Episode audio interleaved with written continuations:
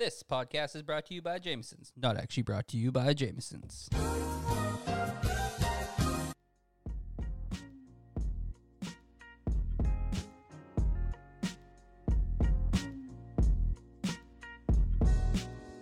Welcome to Drunk at Noon with your host, Barry Underwood. For this episode, I brought in Brad Sissons from Divine Winery, and he's going to teach us about gin. Just so you guys know, I actually recorded this intro before, and for some reason I said wine instead of gin. So this is, in fact, my eighth attempt at this. Uh, anyways, back to the show. For those of you that haven't been to Divine, I highly recommend you do so because they single handedly revived my love for gin. Beautiful estate, amazing staff, and they'll get you drunk. They'll get you drunk, guys. Um, as always, music is by Marlon Keenan. I'll be leaving links in the description for all of his sweet, sweet, sweet jams. And yeah, let's get to it. Episode two with Brad Sissons labeled Time to Be Divine. I hope you guys enjoy.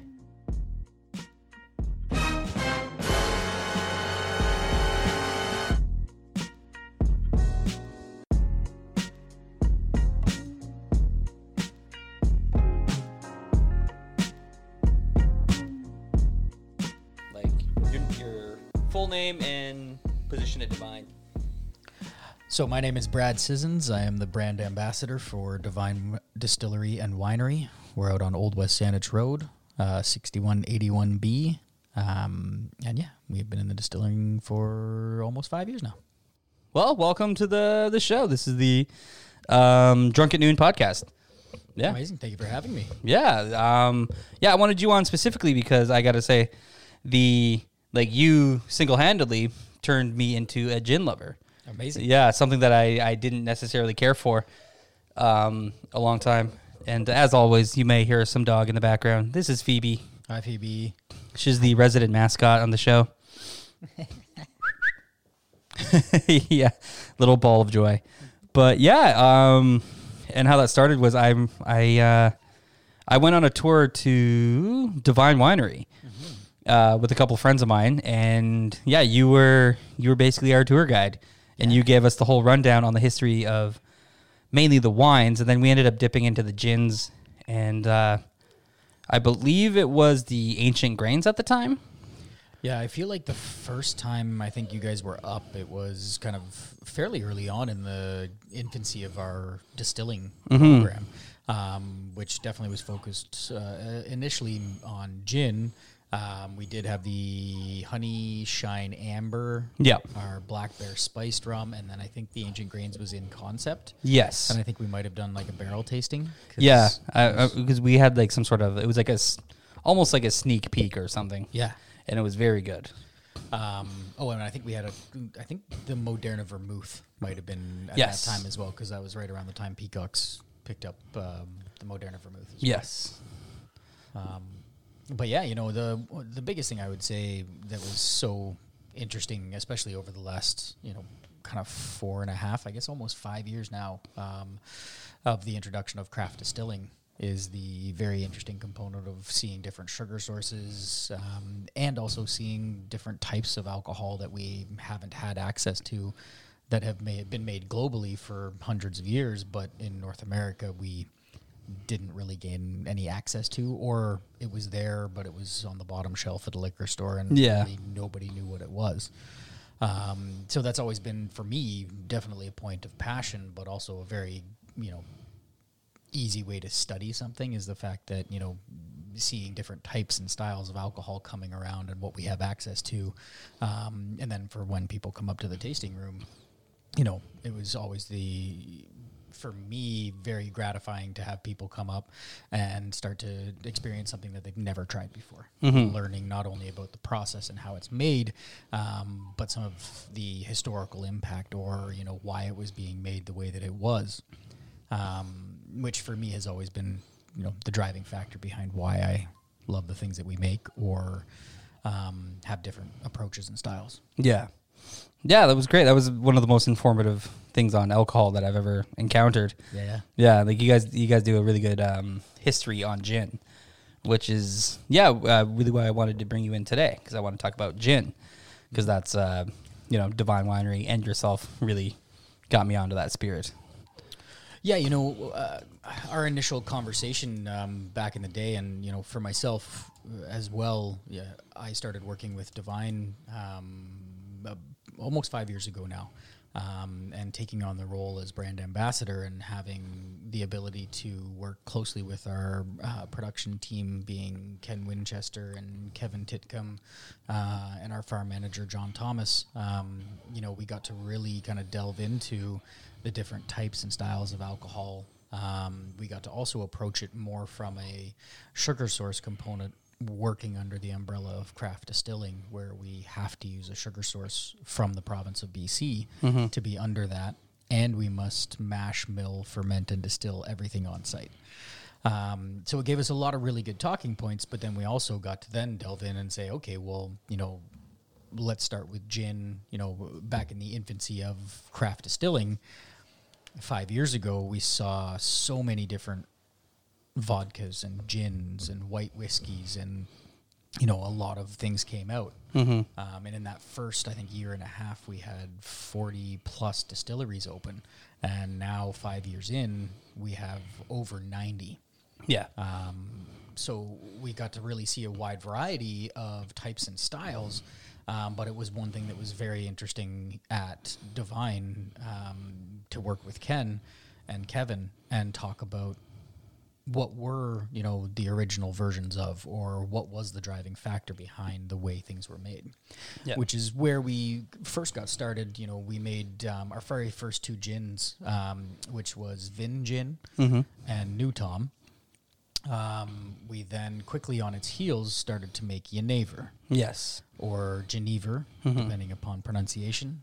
What, Um, that's actually my personal favorite of the bunch. yeah, you know, it's um, for me, it's got the historical relevance, the flavor profile, and the fact that it's made differently than um, what we have seen, you know, in North America for the last kind of ninety to hundred years. Yeah. Um, and you know, if I was to just kind of start talking about the, you know, the way I always kind of define gin is to say that there's, you know, five major categories. I say there's kind of a sixth now, just in probably the last ten to fifteen years. Um, but you know, we have Genever, um, which is the traditional or original Dutch style gin um, made by the Dutch, and it was always you know what we had seen in North America. And if I even talk about gin like a train, Yeah. you know, being on the gin train, there's six cars on that gin train, but in North America, we were always just stuck on one um, car on that train, which was uh, London Dry Gin. Yeah. You know, we had access to Beefeater, Bombay, Gordon's, Tanqueray, um, Boodles. You know, we had the traditional London Dry style, um, and we always drank it with usually oversweet tonic and Yeah. lime.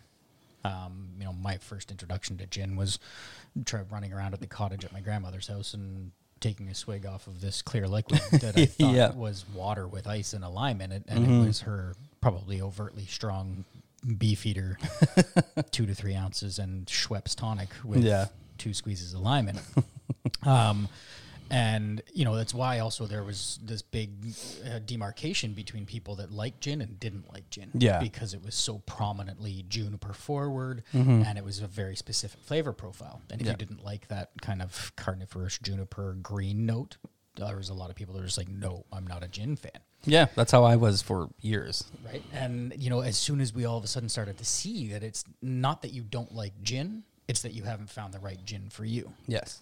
Which for me was such an amazing talking point, you know, in our tasting room at um, uh, up at Divine.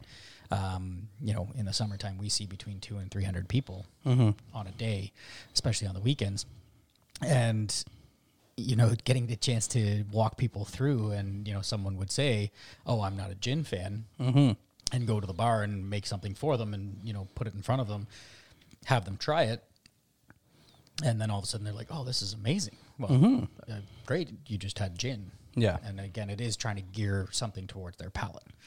So, you know, to kind of get back to the idea of gin being a train, if you think about the other five cars that we didn't really have access to, or if we did have access to, it was super limited Yeah.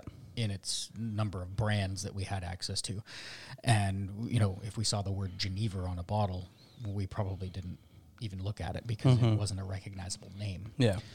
Um, so to kind of define this, what I would say is the six different categories of gin is um, the oldest being Jenever or Geneva, being the Dutch style. Yeah.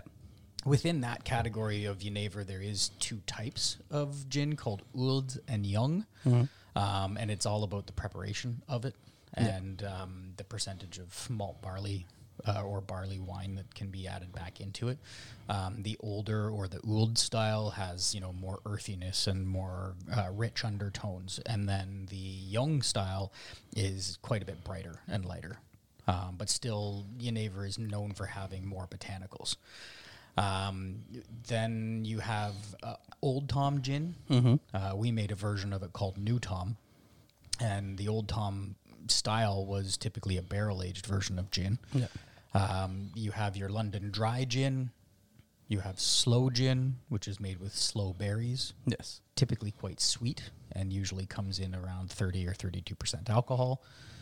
Um, and then now what we've kind of started to see is, um, you know, what I would call a um, contemporary gin, um, or a new Western or American style gin, um, which is your more fruit and floral. Um, I've also sometimes called it a vodka drinker's gin because anybody that was a fan of vodka but not a fan of um, London dry gin that was more juniper forward, what you started to see was that people were backing out the juniper, um, not putting as much juniper in and putting in the more fruit and florals. Yeah. Um, a perfect example of that was Hendrick's gin, you know, coming out of Scotland, but they basically backed out more of the juniper. There was still juniper, and juniper has to be present. Yeah. But they put in cucumber and lavender and rosehip and rose petals. Um, and it created this light, bright style gin that all of a sudden everybody's like, oh, well, all of a sudden I like gin. Um, and um, the last category of gin is Plymouth gin. Now, Plymouth gin is a regionally designated type of gin Yeah. um, that has to be made in Plymouth, England. Okay. So we only see, I think, two types, and it's made by Hayman's and then Plymouth itself. Yeah. Um, because again, not a lot of them are going to just go and buy property and a, Yeah. build a distillery. In So it's like kind of like like bourbon and champagne. Exactly right. It has Yeah. to have a. It has to be made in a certain area to be able to be called Yeah. that name. Um, now, you know, to kind of further break down those six different types and styles, and and again, it's it's so amazing now to see the fact that gin in the last 20 years has exploded onto the scene because of the fact that people are able to find a type or a style Yeah. that they like or that is for them to try. Um, you know, uh, I always say that a lot of alcohol or most alcohol was originally created for medicinal reasons. And if you delve into the history of where a lot of alcohol was created, um, i- it was impacted through the idea of whether it was you know to extract medicinal properties from botanicals, herbs, and spices, um, whether it was through aromatization in vermouth or um, you know different kind of types and styles. But it was always created originally as a medicinal component, um, and it was the Dutch East India Trading Company Yeah. um, you know, which over 600 years ago. Um, Bols Distillery in Ho- uh, in Holland is the oldest distillery in the planet. Yeah. It was 1650, I think. Jesus. Um, so it's been around for you know almost 500 years, 550 years if you look far enough back in the in the history. Um, but they created gin because of the fact that the Dutch East India Trading Company was this massive company that Yeah. spanned the entire world. They were traveling everywhere. Um, they were gaining access to herbs and spices and botanicals and learning the medicinal properties of cinchona bark and wormwood and um, you know gentian root and Yeah. Dittany of Crete and all of these different components. And then they were realizing that, you know, if you steep these things in alcohol, also derived from a lot of Chinese medicine, um, that this liquid would carry um, medicinal properties. And therefore, they, you know, at that time, they called it Dutch courage um, because of the fact that they would give it to their soldiers and their sailors who were colonizing all over the world. Um, and it was helping to keep them, you know, stave off uh, malaria and scurvy and that kind of thing. Um, and you know, God bless the Dutch for also calling it Jenever or Geneva. Yeah. Because if you directly translate the word Jenever or Geneva from um, Dutch into English, it means juniper. So that's where you know the other types and styles kind of derived from. But it was during the colonization wars between Britain and Holland that um, you know the Dutch were drinking mass quantities of Jenever for health reasons.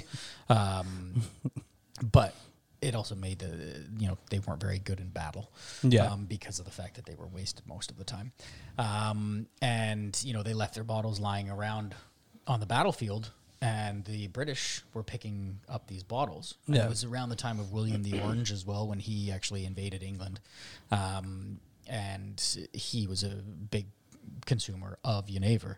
And this all this kind of introduced into um, Britain at the time, but they didn't know number one how to make Genever, and Genever is specified by the fact that it has to be made from malted barley. Yeah. It's the defining factor of the, sh- the sugar source and, and how it's made. And you know that Genever or the the malted barley structure in the base is what really gives it that kind of malty texture, the mouth feel, the viscosity. Um, and then it is also known for having a higher number of botanicals. Um, our Genever that we make in the old style has 20 different botanicals in it and is made from organically grown barley that's malted as well here on the island um, and to be able to have you know a Vancouver Island sugar source that's malted here on the island, and then mashed, milled, fermented, and distilled, and then we also grow um, predominantly um, most of our botanicals in a greenhouse out on the Saanich Peninsula as well. Um, and you know, so we created that style of Yenever to be a replicant of the fairly traditional approach. Um, and what ended up basically happening was, you know, this gin kind of, or this Yenever got in, introduced into England. Um, and they tried to make a, their own version, but they didn't know how to malt barley or didn't have access to malted barley. So Yeah. they kind of made their own base alcohol, probably in a bathtub or something very rough. yeah. Um, and the only thing they knew to put in it was juniper, because that's what the word directly translated into. So they just took more juniper and kept throwing more juniper at it, and then whatever botanicals they kind of had lying around or whatever was locally available Yeah. in the British regions. And you know, this was the earliest form of London dry gin. More pro- more predominantly juniper forward, and then a less number of botanicals, and then also maybe not as many of the medicinal botanicals. Yeah. Um, so this kind of birthed the very original version of London Dry Gin. Um, and it then kind of took off because you know all of the British people were being told that it was very medicinal. Yeah. Tasted quite medicinal. However, it didn't have as much medicinal properties as uh, Genever did. Um, and this kind of systemically started to change through even British history, where all of a sudden, you know, there was this, you know, if we went back to, if you think kind of Charles Dickens, Dickensian London, Oliver Twist era Yeah. of, of, of England or Britain at the time, um, you know, there's this big gap between the royalty and the peasantry Yeah. And um, you know the peasantry was doing all the work. The royalty was living uptown. They were driving carriages and Yeah. you know owning businesses and um, you know going to school, being educated, reading and writing. Uh, and the peasantry most likely immigrating from other places or still being from England and you know weren't going to school, weren't getting educated, and doing most of the grunt work. Um, now all of a sudden this medicinal liquid comes around and they start to drink more of it Yeah. And they started to become pretty unproductive because they were getting again wasted on gin. Yeah. Um, and all of a sudden, the royalty's like, whoa, whoa, what's going on? We have these angry peasants that are drunk on gin. They're Yeah. no healthier, and they're just becoming less and less productive. Yeah. So the royalty basically makes a statement and says, okay, well, gin is outlawed. And the two major things or laws that you cannot um, break is that you cannot be seen making it and you cannot be seen pouring it. And this systemically started to, you know, change the style of of gin or London dry gin kind of one more time in in the idea that you know, as human beings, if we're told not to do something, we're going to try ten times harder to do it Absolutely. and that's where all of a sudden, you know, the birth of bathtub gin Yeah. came around because all of a sudden you're not allowed to be seen making it. So what are you going to do? You're going to set up a home still in your basement in a bathtub and probably make some pretty rough gin. um, but then they also needed a place to store it. Yeah. And back then they didn't have big metal tanks, you know, but they did have readily available barrels. Yeah. Whatever barrels were lying around, you know, if you had Sauterne casks, Madeira, port, sherry, beer, wine, whatever it was, Yeah. you basically took your pretty rough bathtub gin, you threw your gin into the barrel, you probably added some more botanicals to it, and Yeah. maybe a little bit of sweetener to off balance the the probably pretty rough, unfortunately, methanols yeah. because they weren't probably taking cuts of their distillate. It was probably just a melange of everything into a barrel. And the barrels were actually quite helpful in that because they breathed. So they allowed some of these nastier um, types of alcohol, like methanol, instead of just the good core cuts of the ethanol that you want to be able to make your spirit from. Um, which is actually why there was an old saying called going blind by gin Yes. um, because people were drinking large amounts of gin and it probably had methanol traces still in it. Yeah. If you drank enough methanol, it'd make you go blind. Yeah. Um, and so you're seeing all of these things because of gin pop up throughout history. And, and this created a, a, another type of gin, which was called Old Tomcat gin. Yep. Now, we at uh, Divine uh, Distillery and Winery, we created a type that we called New Tom. Yeah. Um, and I'll get to kind of both of those styles that we made after I kind of cover some Yeah. of the history. I'm notes. pretty sure New Tom. That that was my uh, my that was my first introduction to Divine. Yeah, Yeah, I uh, believe it was because of Peacocks. We that was. I think that was the first bottle we brought in. it was. Yes, and um, yeah, that that was my introduction to what you guys were up to. Yeah, it was. Um, you know, we had made the Vin Gin and the New Tom kind of as the first um, two types of things that we um, that we made. Yeah. Um, and we kind of riffed off. Uh, you know, again, studying some of the history of where gin came from, kind of systemically drove us in the direction of where we wanted to go. Um, but then we also got to play around with sugar source and that kind of thing, um, which I'll kind of go over each type and style and the flavor profiles um, as a synopsis um, uh, at the end. Um, but the new Tom, or, or the old Tom, I should say, the old Tomcat gin, you know, it it, it became its own style. Um, because gin almost then became underground or black market. You know, it was this um, type of gin and the you know even the name itself old tomcat gin came around because you know some people in the back alleyways of london or or britain as a whole um, wanted to make money off of it. Yeah, and you know they weren't allowed to be seen making it and they weren't allowed to be seen pouring it. So one of these guys had a black cat that used to sleep on his barrels down in his distillery and he basically started to signal his friends that his gin was ready by putting the sign of a black cat on a barrel outside of his house nice. so you could walking home in the rain, and you know you're thirsty on the way home from work, and you'd be walking down one of the alleyways, and your buddy Tom has you know the sign of a black cat Yeah. outside of his house. And what they also did as well was that you'd walk up to the door, and you'd you know knock on the door, Yeah, and you would um, there'd be a little window, and you'd put your shilling through the window. And then there'd be a cup hanging off the wall and a little spout, probably made from lead, unfortunately, back then. Um, but Tom would be inside and he would pour a shot of gin through the lead pipe from inside the house to outside into the alleyway, into the cup. You'd take your shot of gin and you'd keep on walking. But it was his way or their way of basically um, not being seen to Yeah. pour gin. So therefore, you know, they were bypassing the laws because their, you know, gin was being made in a bathtub in the basement, so they weren't being seen to make it, mm-hmm. and they weren't being seen to pour it because they were pouring it through a pipe from inside the house to outside the house. Yeah. it was their way of basically skirting the authorities, and this basically created Old Tomcat Gin and that style kind of, or and the name itself even came from that sign that was used.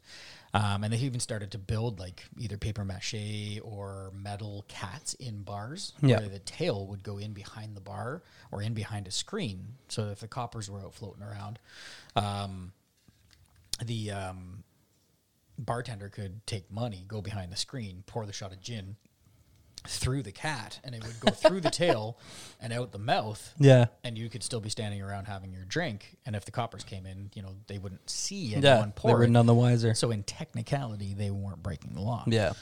Um, so it was uh, a very interesting time in the history of gin where, you know, because of the laws and because of what was being stipulated to everybody, it almost created this new style of barrel aged gin. Mm-hmm. Um, you know, gin at that point, then we also started to see the growth of um, immigration to North America.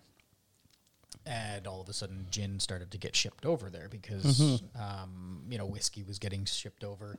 You know scotch scotch whiskey and irish whiskey had both been around and rum of course rum much longer than whiskey. Yeah. um, but those things are were the things that were getting shipped over there. And then all of a sudden everybody in New York and Boston and Montreal and Yeah. Quebec City, you know, they were all of a sudden sitting there pining after different types of alcohol. That was actually a pretty big plot point in Peaky Blinders. Ah, very much so. Yeah. When he started to create his own little distillery there, Mm-hmm. and you know the whole conversation of ah, it's too sweet. Yes. Ah, but the people in the United States or in North America, oh, they want sweeter. Yes. Um, which is even true to this day. You know, when you look at a lot of the alcohols that are being made, you Yeah. know, uh, a lot of things are geared to the sweeter palates of North America instead of the more bitter palates of France, Spain, Portugal, and Italy. Yeah, absolutely. Um, so we've even seen that kind of change and, and morph over the, you know, last couple of centuries. Um, you know, sloe gin itself, if we're going to move on to kind of the next type as well, sloe gin kind of came around. And, and one thing I'll always say about most types of alcohol, historically driven or, or regionally driven, is that different types of alcohol are made because of the things that we had in those regions. yeah, right. no, I would imagine it's just a product of abundance. Exactly. When you have too much of something, what do you do with it? Mm-hmm. Right? It's like why did the Russians make from uh, make vodka from potatoes? Because they had a shitload of potatoes. Yeah. Um, you know, why do the Croatians or the in the Yugoslav um, peninsula? Um, why did the Croatians make um, slivovitz? Mm-hmm. You know, slivovitz was made from plums, and why? Because plums grow in abundance in Croatia. Mm-hmm. Um, and so each area has its kind of impact to the type of alcohol that was made. Um, and sloe gin was a birth of that component because sloe berries, S L O E, um, a lot of people think it's S L O W and it's about a preparation style. and Yeah. The, the type of berry. Um, but sloe berries are part of the plum family and part of the blackthorn family. Um, and they grew indigenously in England. Um, and they were actually utilized uh, um, originally as hedgerows because they were growing naturally, and people would, um, and then being that they're part of the blackthorn family, they have a two to three inch spike in and around where the berries grow, um, and um, they would actually plant them as hedgerows instead of um, building having to build fences because the large spikes on them would keep the cattle in the certain areas. So not only did they utilize what was already there to assist them in their farming practices and other components, it also was growing berries for them. And so what they realized was that they had this pretty rough London dry style gin. And every you usually want to let sloe berries hang a little longer. So you probably picked them in kind of late september early october uh, once the sugars um, had a chance to concentrate a little bit more by hanging on the on the tree or the bush. Um, and the sloe berries themselves um, and they actually part of i think it was around again technically would be our thanksgiving or around that time um, they would send the kids out and it would be kids that would go do it because the kids had small hands Yeah. so they could go into the bushes to pick the berries without getting cut up all over the place Yeah. um, and what they would do is they would come back and they would poke each berry with a pin because it would allow the juices and some of the sugar content to release out of the berry. And they would basically let the berries soak until almost Christmas. Yeah. Sometimes longer, um, but usually about eight mm, eight weeks or so, a um, couple of months, anyways.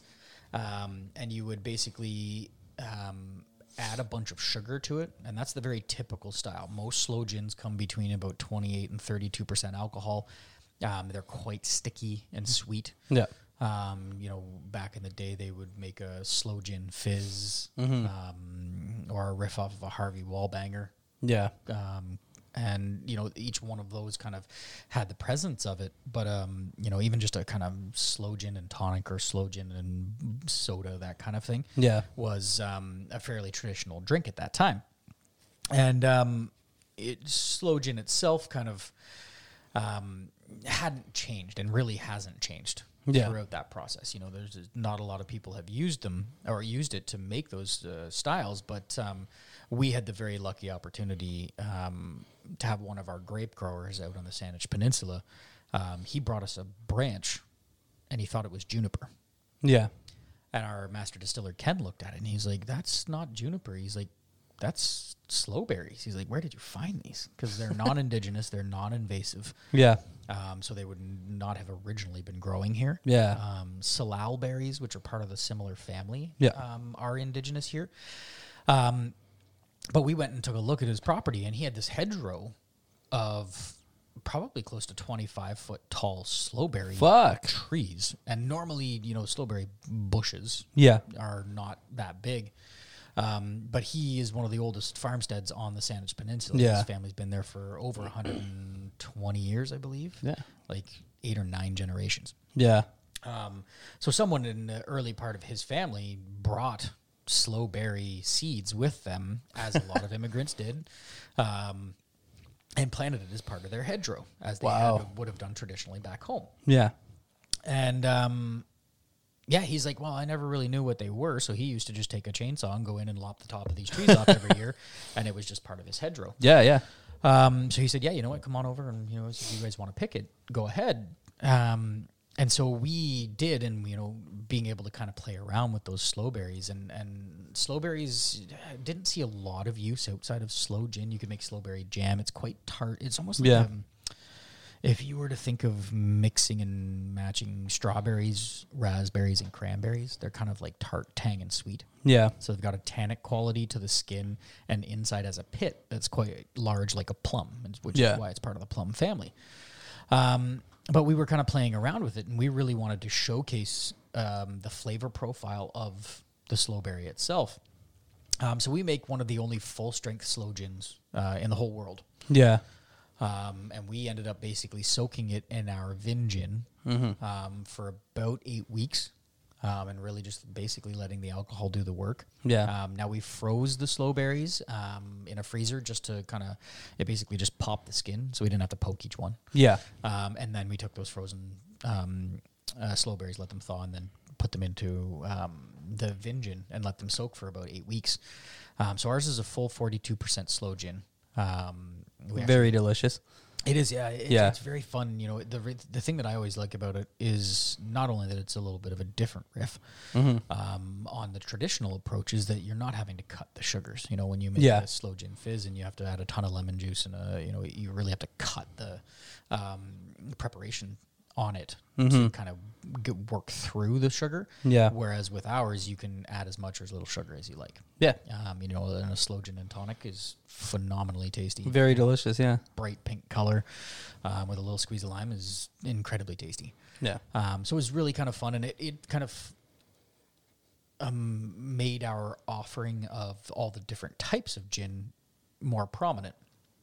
Because the only thing that we don't make is Plymouth gin, because again, it's regionally designated. So Yeah. we had made a London dry, we made an old Tomcat style, we made a Genever, and then we made a sloe gin. Um, so it was really fun, especially when it came to, you know, as we were talking about before, your experience of coming up to our tasting room Yeah. is that we got to really kind of inform people about where gin came from. It wasn't just, hey, we've got one type of contemporary gin Yeah. that is this flavor profile, but then other than your own backstory of the distillery, there's not a lot of the backstory of gin unless you're going to delve into it. But being Yeah. able to walk people through and have examples of it for them to try and the different flavor profiles. Um, you know, we started to see people coming back every weekend, bringing friends. Yeah. Really because of the opportunity for people to be like, "Hey, you're a big gin fan. You want to come and have an experience?" You know, a- and to me, in a tasting room, being able to engage somebody with an experience that's not only informative but gives them some backstory and why and how Yeah. um, it really created a lot of brand loyalty, and a lot of people were really um, amazed at the fun information that they had never really known before. Yeah. Um, and we got to do that at farmers markets and all of that kind of thing. Um, so to kind of encapsulate all of the different types and styles, um, the first two gins again being the Vin Gin and the New Tom. Um, we also got the fun experience as a vineyard to start off by distilling from grapes. Yeah. Uh, under the craft umbrella, we had to use the sugar source from the province of BC. Now we're even more hyper aware of that because we're on agricultural land or ALR, and we have to, um, or at least we had to use over 50% of what we grew on our property Yeah. in our spirits to be able to have a distillery on ALR land. Yeah. So we basically said, okay, well then we have to, by definition, distill our uh, grapes or our wine um, into spirits, Yeah. Which is our driving factor behind Vin Gin and New Tom. Both are distilled directly from grapes instead of grain. Um, Vin Gin, being a London dry and style, has 13 different um, botanicals. It has um, juniper. It has Sitka spruce tips from our property. It has um, uh, cardamom spice, star anise. It has uh, angelica. Yeah. Um, a little bit of sarsaparilla. Um, it has uh, lemon and orange peel. Um, so it has, you know, almost a bit of a spicy center, but it was your more kind of juniper forward. Um, also being able to show people what a fruit distillate tastes like versus a grain distillate Yeah. or corn ethanol. Um, it's really interesting for people to be able to kind of see and, and, and pick out through their palate um, the different flavor profiles.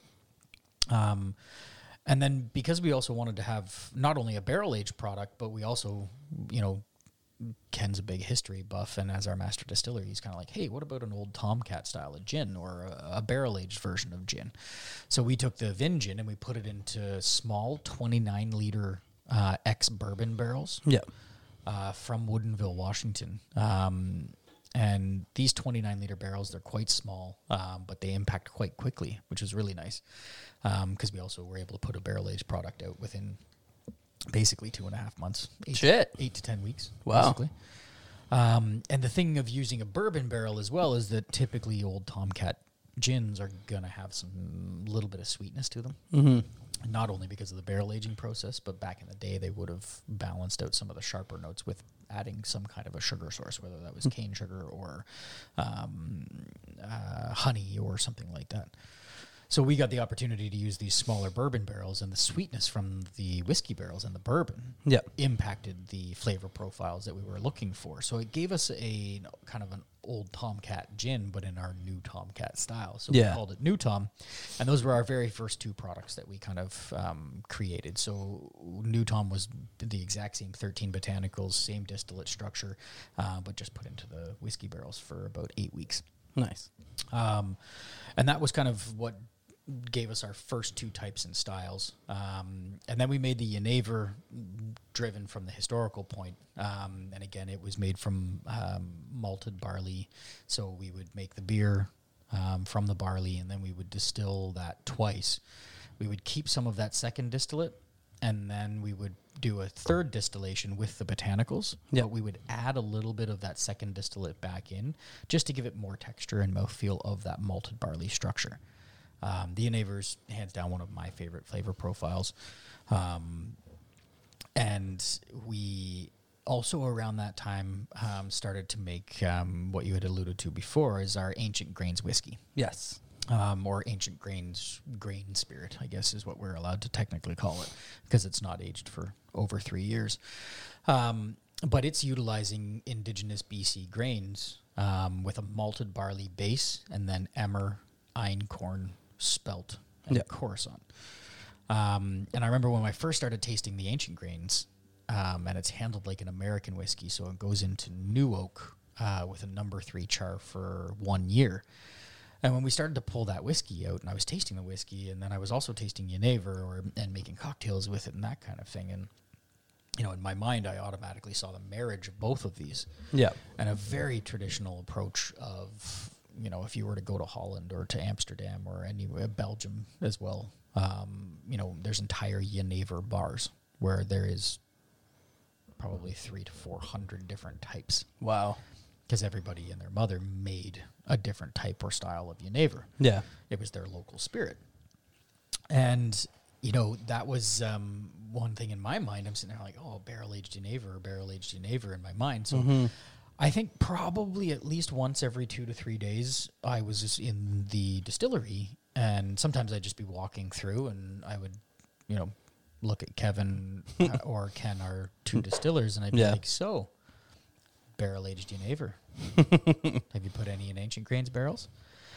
And for the first little bit, it was funny, and then finally, that Yeah. just thing I became slightly annoying to them, and they they just roll their eyes and be like, "Not yet, no, no," because we kept using, or we were sustainably using our barrels, Yeah. uh, our Ancient Grains barrels, to age our Honey Shine Amber and our Black Bear Spiced Rum.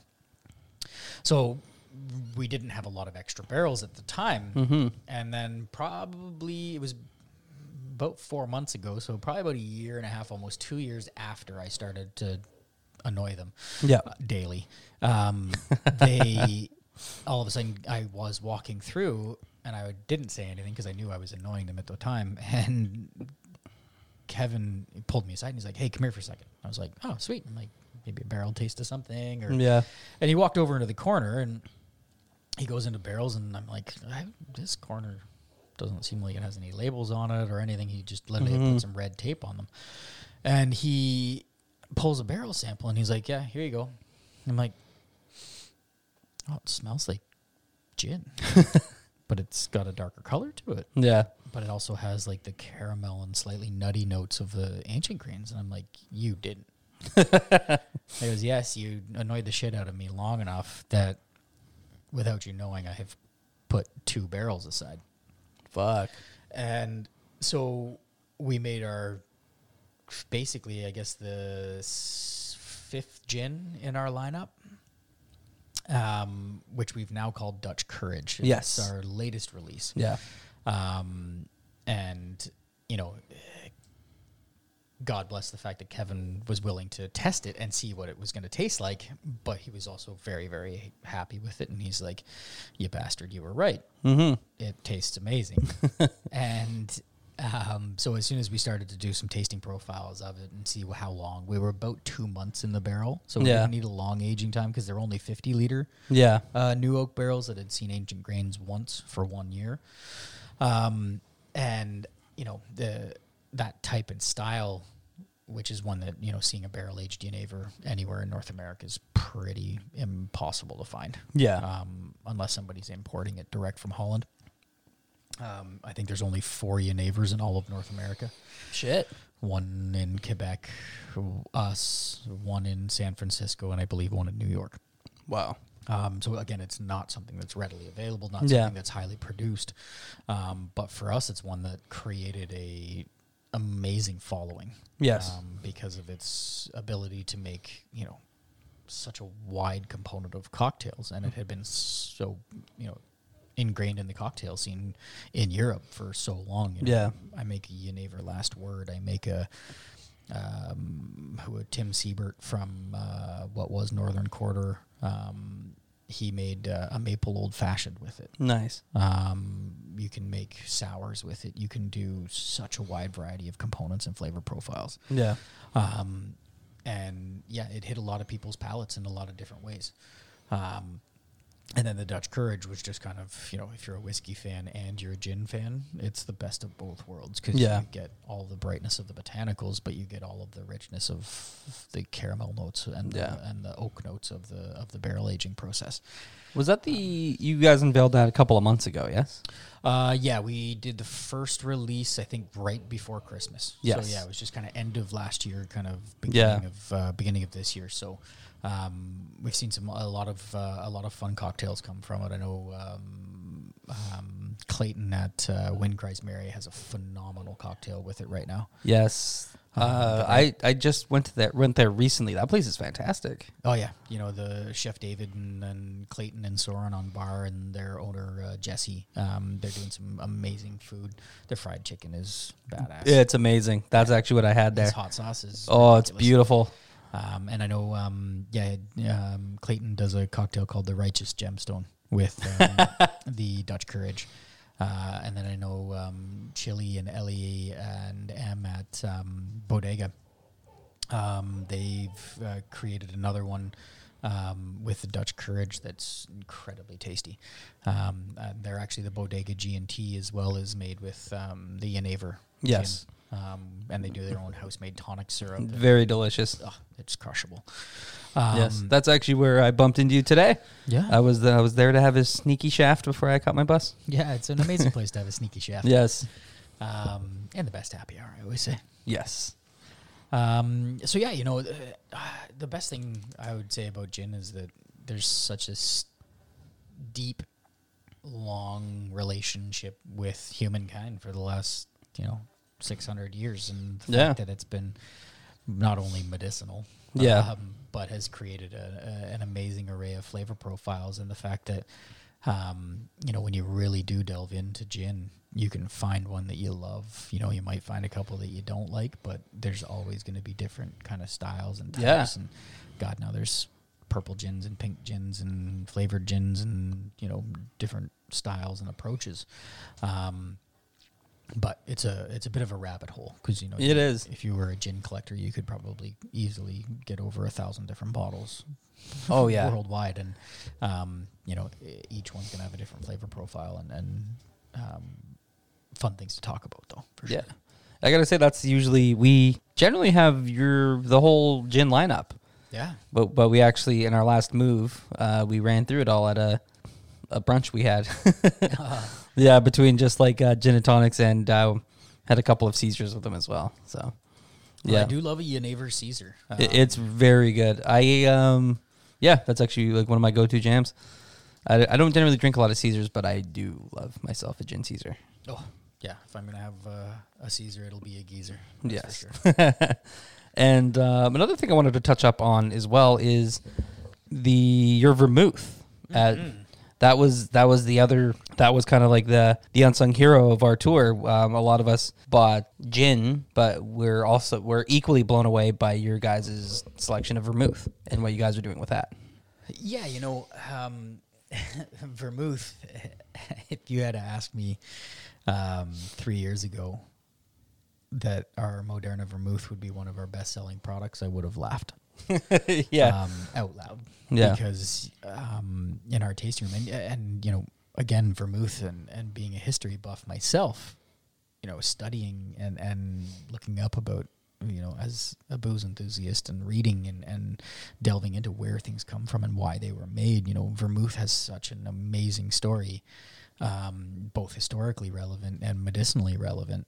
Um, and, you know, as human beings and as families and, and, you know, eating at home and eating with groups of people. And when you think about the history of you know France, Spain, Portugal, Italy, places that consume large quantities of vermouth um, daily.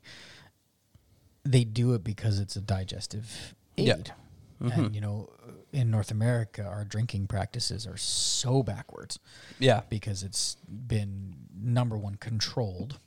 We're told that we shouldn't drink before five o'clock in the afternoon. yeah, So therefore, we pack all of our alcohol into after five o'clock. Whereas, you know, apero or aperitivo or mm-hmm. aperitif itself, the actual type of alcohol, you know, if you directly translate it, it means to open or to prepare. yeah, And if you directly translate the word vermouth or wermut from German, it means wormwood. mm-hmm. And when you get into the Italian bitter families of wormwood um, based drinks, gen- chin root um, Yeah. or uh, cinchona bark, uh, quina quinas, uh, fernets, amaros, and then vermouths as well. And you know, vermouth as a whole, um, you know, we didn't even know that there was four categories of vermouth, and as North Americans, we thought that Yeah. there was dry vermouth and sweet vermouth, and we thought they had to go in cocktails. yeah, Whereas most other countries that n- either created vermouth or or um, readily had vermouth available, um, they were drinking it for the right reasons, mm-hmm. which was to drink it by itself before dinner to stimulate your digestion, yeah, which makes a lot of sense why it was called an aperitif. mm-hmm. And you know, wormwood um, itself, uh, it it's a um, a bark or a root or uh, even a flowering bush as well, depending on what part of the plant you use. But um, it was used as far back as 600 BC Yeah. by the Greeks, and it was purely used as a digestive aid. They would put it in their wine Mm-hmm. to drink before they ate to basically help them digest their food. And that basically started to morph and change as as Europe itself started to change, and it was in the Duchy of Savoy, um, which was basically northern France down to northern Italy. It was uh, from a region of Chambéry in northern France to an area of Turin in northern Italy. Um, and this is where the systemic styles of, of vermouth came, and that was kind of the driving factor behind a lot of where we started to make vermouth. And it's amazing now in British Columbia we have what twelve different vermouths now, Yeah. um, made by about eight different producers. Um, but we approached vermouth from this uh, the number one historical relevance because again, Ken, who absolutely loves to not only self educate himself, but he also loves to approach what he makes from that style and from his reading. Yeah. And so he made Moderna vermouth, which is a very traditional Turin style bittersweet vermouth. Yeah. And the four categories of vermouth being dry, bianco or white, uh, bittersweet, and sweet. Now in North America, we got dry vermouth and we got sweet vermouth, um, and we mishandled them. yeah. You know, vermouth itself is a subcategory of aram or of fortified wines known as aromatized wines, where you're basically taking a base wine, you're making it more aromatic by soaking botanicals, herbs, spices, and sometimes even fruit um, in it, and then you're fortifying it with a neutral spirit, um, anywhere between 15 and 20 percent alcohol. And that was the one thing that the North Americans didn't really pay attention to was the fact that it was only a little bit stronger than regular wine. Normal wines come between nine percent alcohol and fifteen percent alcohol, and if you have a bottle of wine open for more than three days, number one, you don't have the right friends. and Number two, um, you're going to probably toss it because it started to go off or taste bad. Yeah. Well, vermouth is only 15 to 20%, typically in and around this kind of 17 or 18%. So it's not that much stronger. Yeah. But we kept it on back bars and we put it in our cupboards and it was open for years Yeah. because we thought that we only needed to put a little bit into our cocktails. Mm-hmm. Well, and because we also thought it was making our cocktails taste funny, and it Yeah. was because it had oxidized and started to go bad. Yeah. So we started using less and less and less and less. I, re- I remember the first time I went to de Vine, this portion of the history lesson, like everyone in our group was like, fuck, we are not treating our vermouth properly. Yeah. You know, I got a T-shirt at home that says, "If you're reading this, uh, if you're reading this shirt, put the vermouth in the fridge." Yes. Because you know, and again, it's why I even say to a lot of people, whether it was at farmers markets or back when we first started making vermouth, you know, I'd say the word vermouth, and people would take two steps back and be like, "You want me to try vermouth by itself?" Yeah. And I would say to them, you know, it's like 90% of most North Americans have never had good vermouth. And I don't mean that it's bad quality, I mean that it's gone off. Yes. You know, I remember the first time I stole a drink of alcohol from my grandparents' liquor cabinet. Mhm. It was out of a nice big tall bottle of Martini Rosso sweet vermouth, yeah. and it tasted like a dirty gym bag. Like it was disgusting. Um, because my grandfather had one Manhattan probably every two weeks, and he used a, not even a quarter ounce of sweet vermouth in it. So a 26 ounce bottle was going to take him forever to get through. So it just kept getting nastier and nastier and nastier. Um, and so that, you know, being able to impart that information to people uh, and, and say, you know, these are the different categories of vermouth. This is what fresh vermouth should taste like. Mm-hmm. And this is how you should use it Yeah. you know, I remember when I first started selling our um, bittersweet vermouth or Moderna, um, and in a tasting room, you know, y- Mhm. you sometimes don't want to be, you know, too direct in saying, "Hey, you need to drink it this way," Yeah. because I always say everybody can drink anything however they like. Absolutely. And I first started approaching Moderna vermouth that way, where I'd be like, "Hey, you know, have a sip and see what you think." But being that it's a bittersweet vermouth, it's exactly that. It is bitter up front. It's got Yeah. 31 different botanicals in it and has such a layering flavor profile to it. Um, but for people that are not used to that flavor, and again, North American palates are geared towards sweet things, Yeah. typically.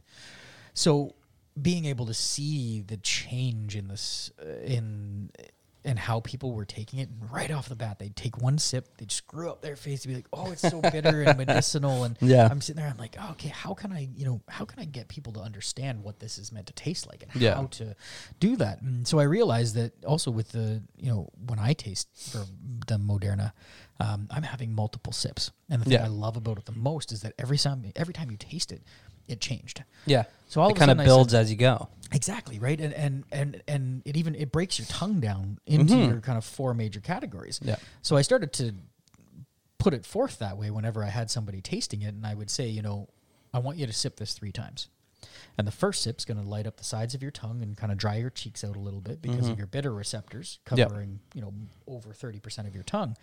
Um, but then you know that second sip in the center portion where your sweet receptor is, all of a sudden it would bloom with richness and sweetness. Yeah. And I remember the first time I did this, and it was a it was a couple.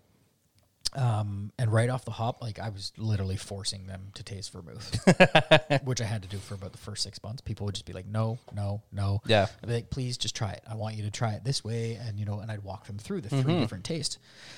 And I remember because um, um, I even said at the end of it, I'm like, the more you drink it, the more you like it. Mm-hmm. And the gentleman, he was like, yes, you know, this is my flavor profile. You know, Absolutely. it's so cool the way that it kind of changed.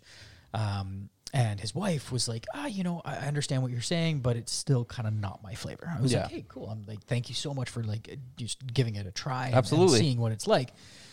Um, and I remember because he goes, oh, I'll take two bottles. And I was like, you know, talking about, well, when you get home, you know, anytime you're cooking or beginning to cook dinner, pour yourself two to three ounces of the Moderna vermouth, you know, over ice, neat, however you like it. Uh, put a twist of orange and a green olive with it, which is a very traditional Italian Yeah. approach of a bittersweet vermouth. Um, and I still remember because it was one of those first interactions where he was like, "Yes, I found it," you know, and he's Yeah. and it's nice because I don't have to share it with my wife because she doesn't like it. Absolutely. So, um, you know, about kind of two or three weeks later, all of a sudden, um, she comes back up, the wife, and Yeah. she goes, "Oh, I'm here to get uh, two more bottles of uh, the bittersweet vermouth." And was like, Beautiful. amazing. I'm like, you know, he must be really enjoying it. I'm like, you went through that really quick, and she kind of looks away sheepishly, Yeah. and I was like, "Why are you? Uh, why, are you why are you a little sheep?" She's like, "Well, he seemed to be enjoying it so much that when we were cooking dinner together, I kept stealing sips of it, and I guess he Mhm. finally looked at me and, or he looked at her and said." Get your own fucking bottle. Yeah. And, you know, I started to laugh, and she's like, Well, exactly what you said. The more I drank it, the more my palate became accustomed to some of the Mhm. flavors that before I might have thought were a little stringent or strong Yeah. she's like, you know, he was enjoying it so much and was like, you know, hmm, oh yeah, this is so tasty. Uh, every time he, she'd go to steal his drink, she'd he'd be like, get your own.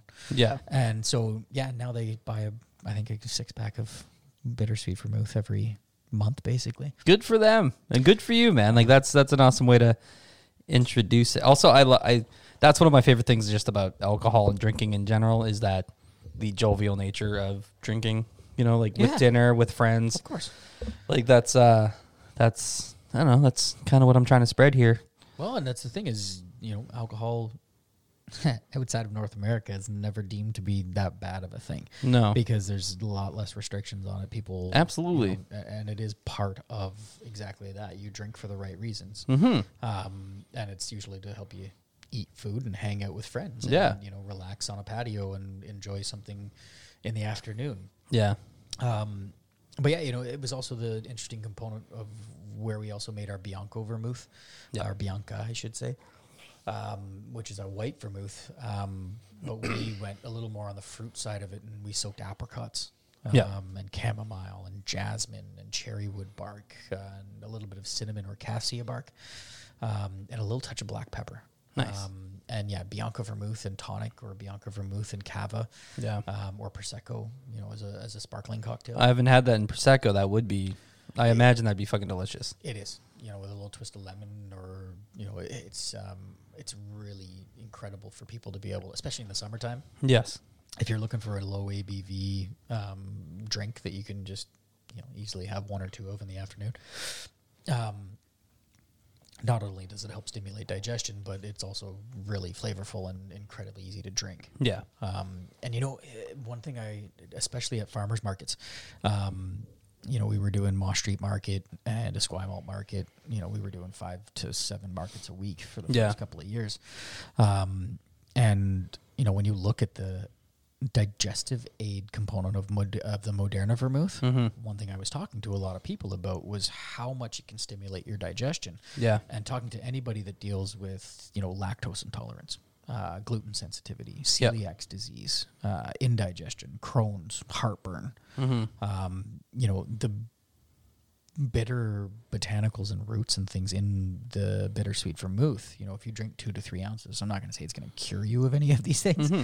but it will definitely make things easier for you because Yeah. it's you know going into your stomach it's stimulating digestion you're putting food on top of it and then it's completely allowing you to digest easier Yeah. um, and i have now you know a bunch of people that have had you know digestive um, issues that start drinking um, vermouth Mm-hmm. before they have dinner um, and they're like oh my god you know it's not like you can go crush an entire pizza or anything like that Yeah. but you know if i want to eat some cheese or i want to do have you know a couple pieces of baguette Yeah. or something um, you know again it's not curing them but it's really Yeah. Some necessary foreplay. yeah exactly Yeah. right? and it's the uh, amazing ability to drink for the right reasons Absolutely. Um, you mentioned that in um, with the creation of um, vermouth, you added a spirit. What spirit do you use for? Um, so our fortifying spirit, um, we use um, our honey-based uh, distillate. Okay. So we make a lineup of three different um, honey-based spirits. We make a honey shine silver, a Mm-hmm. honey shine amber, and a black bear spiced rum that are all distilled directly from local honey. Okay. Um, so yeah, we take about three thousand pounds of local honey. Uh, we liquefy it, ferment it to make mead or honey beer Mm-hmm. Or honey wine, and then we distill it twice um, in a kind of low, slow rum process. Yep. Um, and then that basically, if you just add water to it, creates our honey shine silver. Uh, but we use that distillate structure as our base for fortifying our vermouths, Cool. um, which is also quite lovely. You know, in the in typical Bianco or uh, Bianca vermouths, um, you will see some back sweeten Mhm. happening where they'll add some sugar um, or some sweetener to it. Um, it's why we used apricots, uh, Okay. as well as that the natural sweetness of the apricots kind of gets amplified by the honey shine uh, fortification spirit. Yeah. So we don't actually back sweeten our Bianco uh, vermouth at all, Yeah. um, which is also really fun because again, we don't need more sugar in our diets. So Yeah. especially if you're putting it with tonic, tonic already has you know, depending on the type of tonic you're using, has a fair amount of sugar already in it. Yeah. Um, so it's a lot of um, a really fun way to be able to kind of utilize that local craft approach as well. Yeah. Cool. All right. Um, you guys have anything new on the go right now that you would like to talk about at de Vine? Um, probably the next most exciting thing um, coming up on the uh, product side is our biggest release of Glen Saanich. Okay. Um, and, you know, Glen Saanich, our single malt whiskey, um, you know, we had, I think, about a total of about 500 bottles Mm-hmm. um, available over the last three years. Yeah. So everything that we made back in 2015, um, we had to lay down, Yeah. um, and we kind of parceled it out and said, okay, we're going to put out a one-year whiskey, a, or a, a one-year Glen Saanich, a two-year Glen Saanich, and then a three-year Glen Saanich. But each one of those releases was between about 120 and 200 bottles maximum Yeah. each time. So, and over that course of that time as well, back in now it would be 2017, we had started laying down in 200 liter casks Yeah. for our full Glen Saanich whiskey program. So, uh, June of 2020, so coming up in a couple of months, um, we will have our largest release of Glen Saanich yet, Yeah. um, which is a very exciting. You know, I've been chomping at the bit for the last three years to say, you know, can I have more of this? Yeah. because it's a, a, one of our most loved products. You know, it's been it's had a lot of hype built around it as well. Mhm. Uh, Jim Murray in the Whiskey Bible gave it uh, 94 points, Wow. um, which was you know packing a punch up with the 12 and 18 and 20 year old whiskeys in it. Yeah. in the Whiskey Bible, um, and that was only after one year in barrel. Wow. Good for you guys. Um, so yeah, it's got. Um, we're very excited because now we can put it onto liquor store shelves. We can have it readily available at bars. Uh, sell it at a tasting room as well. So Yeah. um, yeah, I think we have two or three barrels. So we'll have anywhere between five and six hundred bottles, um, which will be fantastic to have. Um, that's probably the newest thing outside of the Dutch Courage, um, which is kind of just starting to gain some traction and um, already has some good followings, especially from the bartending community here Yeah. in Victoria. Um, and um, yeah, I think we have another. The only other product I know that we're going to probably have another. It'll be a little bit of a smaller batch, maybe only 150 to 200 bottles. Is a uh, Slivovitz. Okay. We had made a very small, like 90 bottle run probably about a year and a half ago. And we've had some sitting in barrel now for about a year and a half, almost two years. Um, but we work closely with one of our um, farmers out on the Saanich Peninsula, and he's Croatian and he grows a lot of plums. Okay. And every kind of every two years, plums have a gangbuster year. Yeah. So about two years ago, um, he had an extra, I think, eleven hundred pounds of plums, um, and him and his wife make homemade slivovitz. Um, but they wanted to do because they had so much extra. Yeah. Um, they came up and basically were part of the process with us. So it was That's of awesome. fun to be able to work really closely with them. So we barrel aged it, and it's incredibly tasty. So that's coming out, um, I think, probably early summer. Uh, Okay. We'll do another release of that. Um, and then, yeah, other than that, we're just kind of ramping up for some really fun events. Um, we've got uh, Culinaire coming up where we'll be making a couple of cocktails. Yeah. Um, we're doing a Honey Shine Silver with um, Rootside, to- uh, Rootside um, uh, Raspberry Lemonade and a little bit of Bianca Vermouth as well. And Beautiful. then we're also going to be pouring a um, Kyoto Cherry Rose Green Tea Old Fashioned All right. with uh, the Dutch Courage. Um, so we're going to be showcasing that at um, Culinaire coming up uh, at the end of March, and then uh, yeah, into April we've got uh, BC Distilled coming up as well, which is an amazing time. Anybody that's a, a booze enthusiast or just generally wants to know what's happening in the in the world of BC distilling. Um, Yep.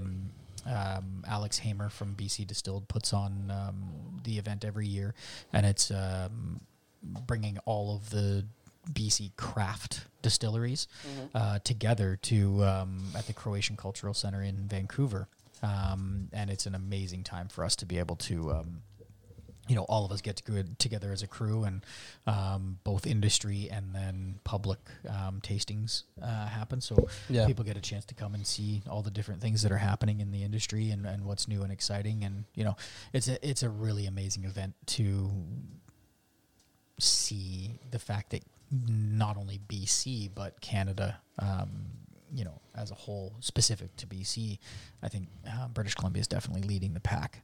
um, Yeah. when it comes to the distilling and the expansion of the idea that we don't just have to ship in a product from some other country; we Yeah. can actually make it ourselves. that was one of my f- uh, the main driving forces of this podcast as well is i'm so excited uh, the same way i was let's say like you know 10 or 11 years ago when breweries were popping up everywhere like when you know we made and still are you don't get me wrong like victoria and vancouver like uh, in terms of beer and craft brewing like we've made so much happen in a pretty short period of time. And um, right around the time when I stumbled across de Vine, I started to uh, notice that local distillers were starting to kind of be a thing, and like we were making very good products, like between like de Vine and like Sheringham and like whether it's like Vic Distillers or whoever. Like there's a lot of fun and interesting stuff happening in the island, and like it's all for the most part I've not had nothing but positive experiences with it. Yeah, you know, again, it's I think we have 14 distilleries, maybe even more now on just on the island in the Gulf Islands, um, and then yeah, over 90. You know, um, Sheringham, who you touched on, has um, one best contemporary gin in the world. Yeah. Um, you know, there's a, a lot of things that are putting BC on the map Yeah. uh, when it comes to distilling just as a whole. Um, and, you know, we're already even seeing it in other provinces as well. Ontario's, you know, starting to loosen up a little bit of the, the laws. Yeah. Um, and, you know, seeing a lot of different flavor profiles and different, you know, uh, ideas behind it where people are getting to see, you know, local Amaros, Yeah. um, local vermouths, local uh, nocinos, um, different liqueurs, different flavored gins, different traditional gins, um, spirits made from honey, spirits made from grapes, spirits made from all these different grains. You know, Mhm. there- there's a lot of really cool terroir-driven conversations. So, um, yeah, I think you know, and to your point, if you look 15 to 20 years ago at beer, when you had Labatt and Budweiser, Yeah. right? And we didn't have anything outside of kind of the four major brands, Yeah. and none of them were made locally, No. except maybe Lucky, and that was only for a very short period Yeah. of time. Um, but you know, we didn't see the wide variety, and then all of a sudden, it just exploded. Mm-hmm. And we now have what probably 250, 300 craft distill- uh, craft breweries yeah. in British Columbia. Yeah. Um, and just the movement as a whole, and that's in, in you know, in you know, if you think that's probably started 20 years ago, you know, if Yeah. you think about Phillips and Matty Phillips running around with Yeah. uh, Blue Buck Yeah. out of his little car or his little truck. Yeah. That was 20 years ago, I think. Probably. Isn't that what it started? Blue truck? Yeah, he called it Blue Truck, and somebody. And had- then there was a there was a legal issue with that. yeah, because the Red Truck uh, Yeah. brewery, and so he had to come up with a different name, and he put it out to all of Victoria to say, "Hey, we need a new name." Yeah. and and it stuck right Yeah. and you know you think about the size of phillips now and he's got Yeah. his own malting facility and you know and that's a very cool thing is that when we go to look back 15 years from now Mm-hmm. and say holy shit you know remember that podcast or to remember that tasting room experience you remember Yeah. that those cocktails that were being made with these different spirits and those things and you know we've gone from you know, if you think about five years ago or even 10 years ago Yeah. um, there was I think four distilleries in all of British Columbia Yeah. and none of them were craft they were all commercial Yeah. and now we see over 90 Mm-hmm. It's incredible like Yeah. it, and it's an amazing movement that's happening and it's building the culture the education the conversation you know Yeah. and, and um, yeah it's just making people more informed which i Mhm. think is incredible because um, if we start to change the way that we drink we can start to enjoy things on a different level Absolutely. yeah Awesome. Nah, you know, I think that uh, pretty much wraps it up. Whether gin, vermouth, you know, Yeah. de Vine as a whole, and yeah, if anybody's ever interested, our tasting room's open twelve to five Thursday through Sunday, and um, in the summertime, I think as of May, we'll be open seven days a week. Mhm. Um, and yeah, if you haven't come up and experienced our view um, or our tasting room, uh, please do. It'll knock your socks off. Yeah. A beautiful. It's, it's very beautiful up there. Plus, I quite enjoy the the electronic gate. Makes me feel like I'm entering Wayne Manor to go see. you know, It's Yeah, I'm, true, yeah. g- I'm gonna go visit Bruce Wayne or something. We do have probably one of the uh, the best driveways uh, possible, especially Yeah. with the view on your left and and um, all of the things that are growing around there, and the beehives and the grapes, and yeah, there's there's an amazing amount of things happening up there, and um, the property's stunning, and um, our tasting room experience is definitely one not to miss. Yeah, it, it changed my views on alcohol. Oh, amazing! Yeah. Thank you. Thank you for your time. Appreciate it. Yeah. Thanks for coming out. Cheers. Thanks, Barry.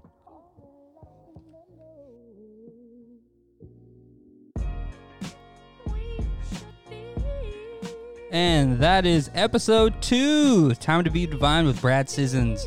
I hope you guys enjoyed the show. Hope you learned some shit. And if we didn't get the point across, I highly recommend you go seek out all of de Vine's products, their wines, their spirits, and their goddamn vermouths. They are absolutely delicious.